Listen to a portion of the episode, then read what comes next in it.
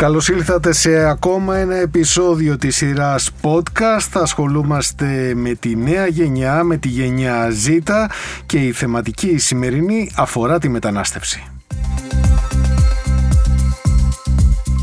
Στο στούντιο μαζί μου είναι η Κατερίνα Πλατή για να δούμε πτυχές αυτού του πολύ μεγάλου θέματος. Κατερίνα, αναφορικά με την παρουσία μεταναστών και προσφύγων στις κοινωνίες μας, τι πιστεύουν οι νέοι άνθρωποι για τους φιλοξενούμενους εδώ στη χώρα μας, πώς συνυπάρχουν μαζί τους στο σχολείο, στην κοινωνική ζωή, αν και κατά πόσον είναι πρόβλημα ή πλούτος η παρουσία προσφύγων και μεταναστών στη χώρα μας, και επίσης θα ακούσουμε πώς μπορούν να βοηθηθούν αποτελεσματικά αυτοί οι άνθρωποι για την ένταξη και ενσωμάτωσή τους στην ελληνική κοινωνία.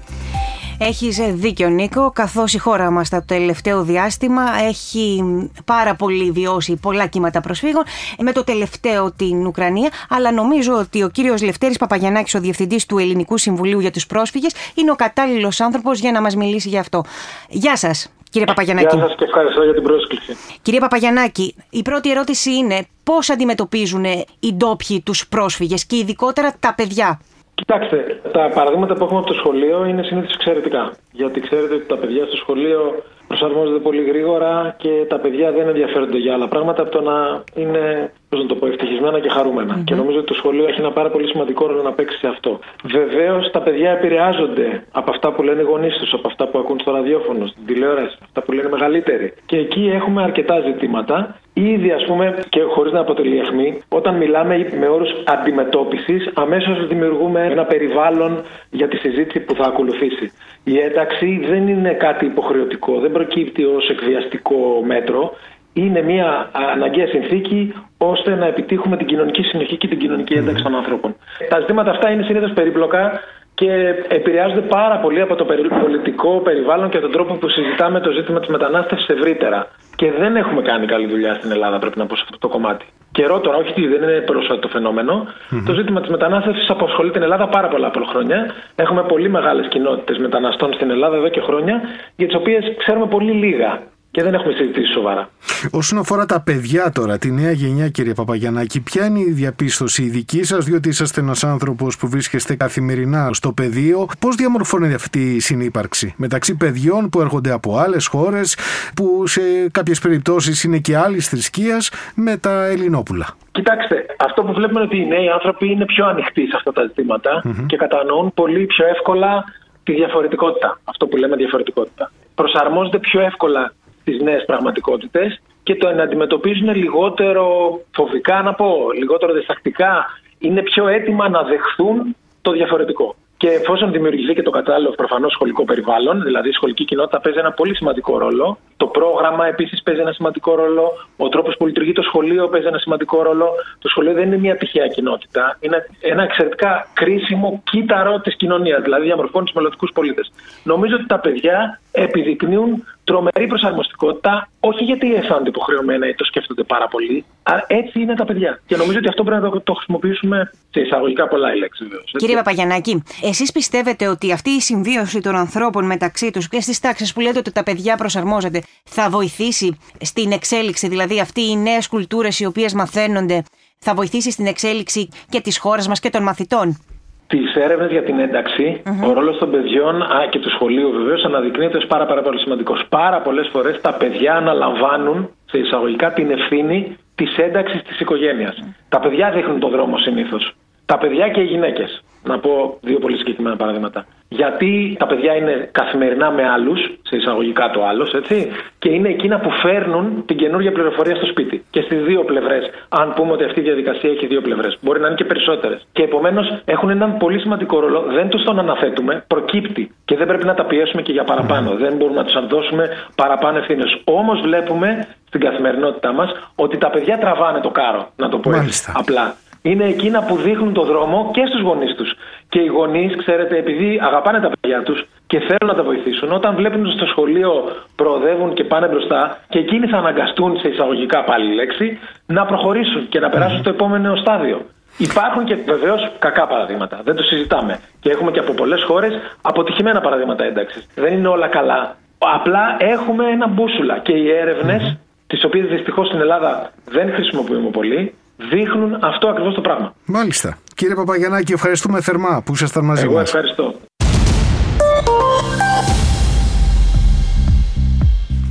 Ακούσαμε λοιπόν τα πολύ ενδιαφέροντα που μας είπε ο κύριος Παπαγιαννάκης ως μια γενική εισαγωγή σε αυτό το θέμα της συνύπαρξης των Ελλήνων, των μαθητών στα σχολεία μεταξύ άλλων με παιδιά τα οποία έρχονται από άλλες χώρες, από άλλες κοινωνίες, από άλλες κουλτούρες. Πάμε όμως να ακούσουμε τι λένε οι ίδιοι οι μαθητές, Κατερίνα. Συμφωνώ απόλυτα, γιατί είναι αυτοί που βιώνουν, είναι αυτοί που τραβάνε το κάρο, όπως είπε ο κύριος Παπαγιαννάκης. Και είμαστε χαρούμενοι που έχουμε σήμερα μαζί μας την Μαργαρίτα Κόλια, μαθήτρια πρώτης γυμνασίου στο πέμπτο γυμνάσιο Καλαμάτας. Γεια σου Μαργαρίτα. Γεια σας. Θέλουμε να μας πεις εσύ πώς τη βλέπεις τη μετανάστευση, πώς βλέπεις, και είχαμε πρόσφατα και τον πόλεμο στην Ουκρανία. Πώς το είδες όλο αυτό και μέσα από την τηλεόραση? Ναι, πρόκειται για παιδιά που έχουν ζήσει πολύ τραυματικές και σοκαριστικές εμπειρίες κατά τη διάρκεια αυτού του πολέμου. Κάποιοι μπορεί να έχουν χάσει επίσης την οικογένειά τους και να έχουν μείνει μόνοι τους και να θέλουν να βοηθηθούν ή να έχουν τραυματιστεί και να μην μπορούν. Έχετε παιδιά από άλλες χώρες? Ναι, φυσικά και έχουμε. Και πώς γίνεται αυτή η συνύπαρξη μεταξύ σας? Είναι ομαλή?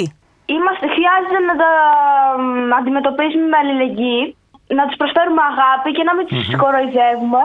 Γιατί είναι, έχουν ζήσει και αυτά τα παιδιά πολύ δραματικές εμπειρίες κατά τη διάρκεια ή πολέμου ή άλλων συνθηκών. Όχι μόνο από την Ουκρανία που έχουν πόλεμο, αλλά και από άλλα παιδιά από τη Συρία, από το Αφγανιστάν. Η επαφή σας στην τάξη και στα διαλύματα, Μαργαρίτα, πώς είναι?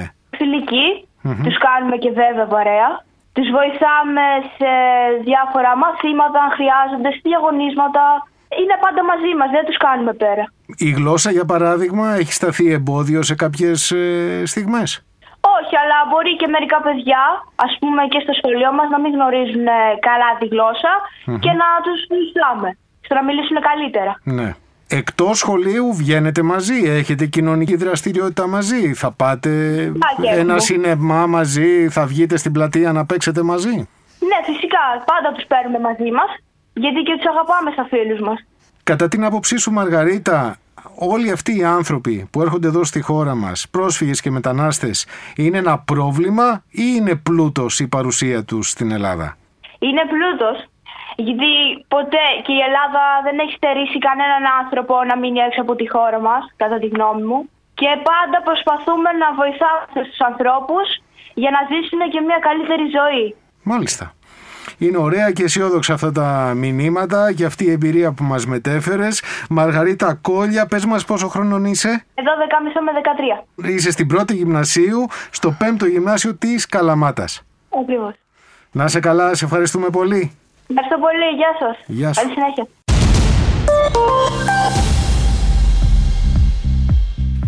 Και από την Πελοπόννησο προτείνω, Κατερίνα, να κατευθυνθούμε στη Βόρεια Ελλάδα, διότι ακούσαμε τι μας είπε η Μαργαρίτα Κόλια, η μαθήτρια από το γυμνάσιο της Καλαμάτας, να ακούσουμε τι συμβαίνει και στη Βόρεια Ελλάδα, στο νομό Πιερίας πιο συγκεκριμένα, διότι εκεί εκλήθησαν να ανταποκριθούν άμεσα σε ανθρώπους οι οποίοι ήρθαν από την Ουκρανία διωγμένοι από τον πόλεμο. Και θέλω να σου πω ότι ήταν παράδειγμα όλες αυτές τις μέρες το παλιό καπνεργοστάσιο, το οποίο ουσιαστικά εκεί φιλοξενήθηκαν άνθρωποι, αλλά έγινε και κάτι μοναδικό για τα παιδιά. Δεν θέλω να το πούμε εμείς. Αυτή είναι μια πρωτοβουλία του κυρίου Ηλία Τσολακίδη και της εθελοντικής ομάδας δράση του νομού Πιερίας «Ο τόπος μου», ο οποίος έκανε μια πολύ φοβερή δράση και θα θέλαμε να μας την πει. Κύριε Τσολακίδη, γεια σας. Γεια σας από την Κατερίνη. Γεια. Καταρχήν να συμπληρώσω το εξής. Δεν πρόκειται για μια προσωπική μου δράση, αλλά για μια ομαδική δραστηριότητα. Εδώ και χρόνια ο καπνικός σταθμός Κατερίνης αλλά και η εθελοντική ομάδα δράσης νομού Πιερίας αφιερώνουν πολύ χρόνο για τους συνανθρώπους μας που βρίσκονται σε ανάγκη και αυτό mm-hmm. κάναμε από την πρώτη στιγμή με το που ξεκίνησε ο πόλεμος. Διαθέσαμε έναν μεγάλο χώρο, περίπου ογδόντα τετραγωνικά μέτρα,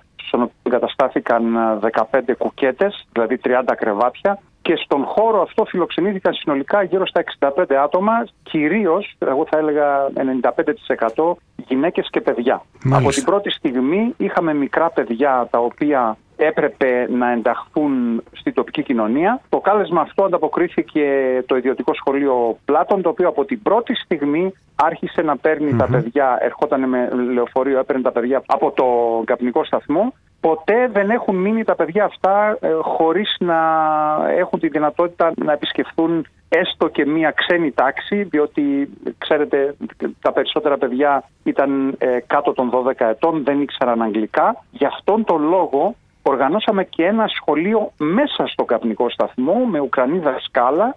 Τρεις φορές την εβδομάδα τα παιδιά είχαν τη δυνατότητα να επισκέπτονται αυτό το σχολείο που διδάσκονταν τα ελληνικά. Η τοπική κοινωνία πώς υποδέχθηκε αυτούς τους ανθρώπους? Η τοπική κοινωνία όπως πάντοτε ήταν ε, φιλόξενη, ε, προσφέρανε τα πάντα. Μέσα σε πολύ σύντομο χρονικό διάστημα έπρεπε να σταματήσουμε, να διακόψουμε οποιαδήποτε έκκληση για βοήθεια, διότι πραγματικά δεν ξέραμε τι να κάνουμε, πού να mm. αποθηκεύσουμε όλα αυτά τα υλικά τα οποία διέθετε ο κόσμος ε, απλόχερα. Βρέθηκαν οικογένειες που αυτή τη στιγμή από τα εξήντα πέντε άτομα που σας είπα, έξι οικογένειες βρίσκονται στον αστικό ιστό, δέχονται βοήθεια από κάποιους συμπολίτες μας που τους φιλοξενούν, όμως οι περισσότεροι από αυτούς έχουν φύγει στο εξωτερικό. Μάλιστα. Στη Γερμανία, στην Ιταλία, ενώ αυτή τη στιγμή στο καπνικό σταθμό έχουμε εννέα άτομα, εκ των οποίων τα τρία είναι παιδιά. Κλείνοντας, κύριε Τσολακίδη, μα, μας είπατε ποια ήταν η, έτσι, η αντίδραση της τοπικής κοινωνίας. Μεταξύ αυτών οι νέοι πώς ανταποκρίθηκαν και κατά πόσον βοήθησαν νέοι άνθρωποι να έρθουν να βοηθήσουν τους συνομιλικούς τους? Σας ευχαριστώ πολύ που κάνετε αυτή την ερώτηση. Θα σας αναφέρω ένα νούμερο. Από την πρώτη στιγμή που ανακοινώσαμε την έναρξη αυτής της δράσης, ανοίξαμε μια διαδικτυακή φόρμα συμμετοχής των εθελοντών και μέσα σε οκτώ ημέρες είχαμε εκατόν σαράντα ένα νέους και νέες, στην πλειοψηφία τους δεκαοκτώ έως τριάντα με τριάντα πέντε ετών, που συμμετείχαν στην οργάνωση, στην φιλοξενία, στην εξυπηρέτηση των ανθρώπων αυτών που ήρθαν από Μάλιστα. την Ουκρανία. Ο καθένας με το δικό του τρόπο. Ήταν πραγματικά mm-hmm. εντυπωσιακό πώς οι νέοι και νέες δήλωσαν συμμετοχή από την πρώτη στιγμή. Ένα από τα πιο ενθαρρυντικά στοιχεία αυτής της δραστηριότητας. Κύριε Τσολακίδη, σας ευχαριστούμε πολύ. Να είστε καλά.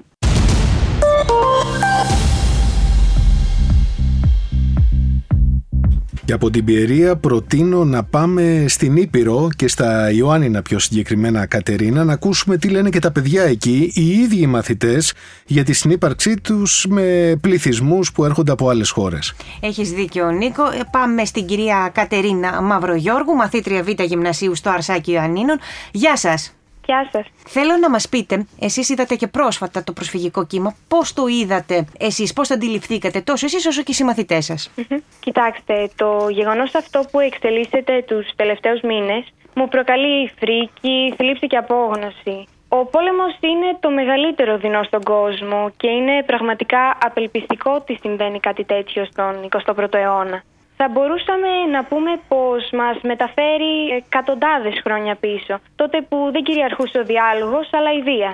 Η φρικαλαία αυτή πράξη κοστίζει πολλά, καταστρέφει οικονομίες, διαλύει κοινωνίες, σπαταλά ανθρώπινες ζωές αλλά και δημιουργεί τεράστια κύματα μετανάστευσης. Οι άνθρωποι αυτοί, γυναίκες, παιδιά, ηλικιωμένοι, ακόμα και άντρες που κατ' εμέ δεν έπρεπε να απολογούνται για τη φυγή τους, καθώς άνθρωποι είναι και φόβους έχουνε, εγκαταλείπουν την πατρίδα τους όχι για ένα καλύτερο αύριο όπως συνηθίζεται να λέγεται, αλλά για να σώσουν τη ζωή τους. Η απόφαση να αφήσεις πίσω την πατρίδα σου δεν είναι εύκολη, αλλά για τους ανθρώπους που πέφτουν θύματα πολέμου είναι αναγκαία. Στα Ιωάννινα υπάρχουν άνθρωποι από άλλες χώρες στους οποίους συνυπάρχεται, δεν είναι ανάγκη μόνο στο σχολείο, υπάρχουν και αθλητικές δραστηριότητες. Ναι, ναι, ναι, γενικά υπάρχουν. Και έχουμε πολύ καλές σχέσεις, mm-hmm. θα μπορούσα να πω. Έχουν η καθημερινή συνύπαρξη με αυτούς τους ανθρώπους, με αυτά τα παιδιά, πώς είναι? Δεν υπάρχει κάποιο πρόβλημα. Τους αντιμετωπίζουμε ως φίλους μας, ως συμπατριώτες. Έχουν ενταχθεί ολοκληρωτικά στην κοινωνία μας. Δεν υπάρχει κάποιο mm-hmm. πρόβλημα στην επικοινωνία. Είναι φίλοι μου και η χώρα από την οποία κατάγονται δεν αλλάζουν τον τρόπο που τους βλέπω. Μάλιστα. Ευχαριστούμε πολύ. Να είστε καλά. Εγώ. Και κάπως έτσι ολοκληρώνουμε αυτό το έκτο επεισόδιο της σειράς podcast Euranet, η Ευρώπη στον Sky, και ασχοληθήκαμε σήμερα, Κατερίνα Πλατή, με τη μετανάστευση. Με τη μετανάστευση και πολύ ελπιδοφόρα τα μήνυματα που πήραμε. Μου θύμισαν τα παιδιά που μίλησαν ένα σκίτσο που λέει «Έχετε ξένους στην τάξη σας» και λέει «Στην τάξη μας έχουμε μόνο παιδιά».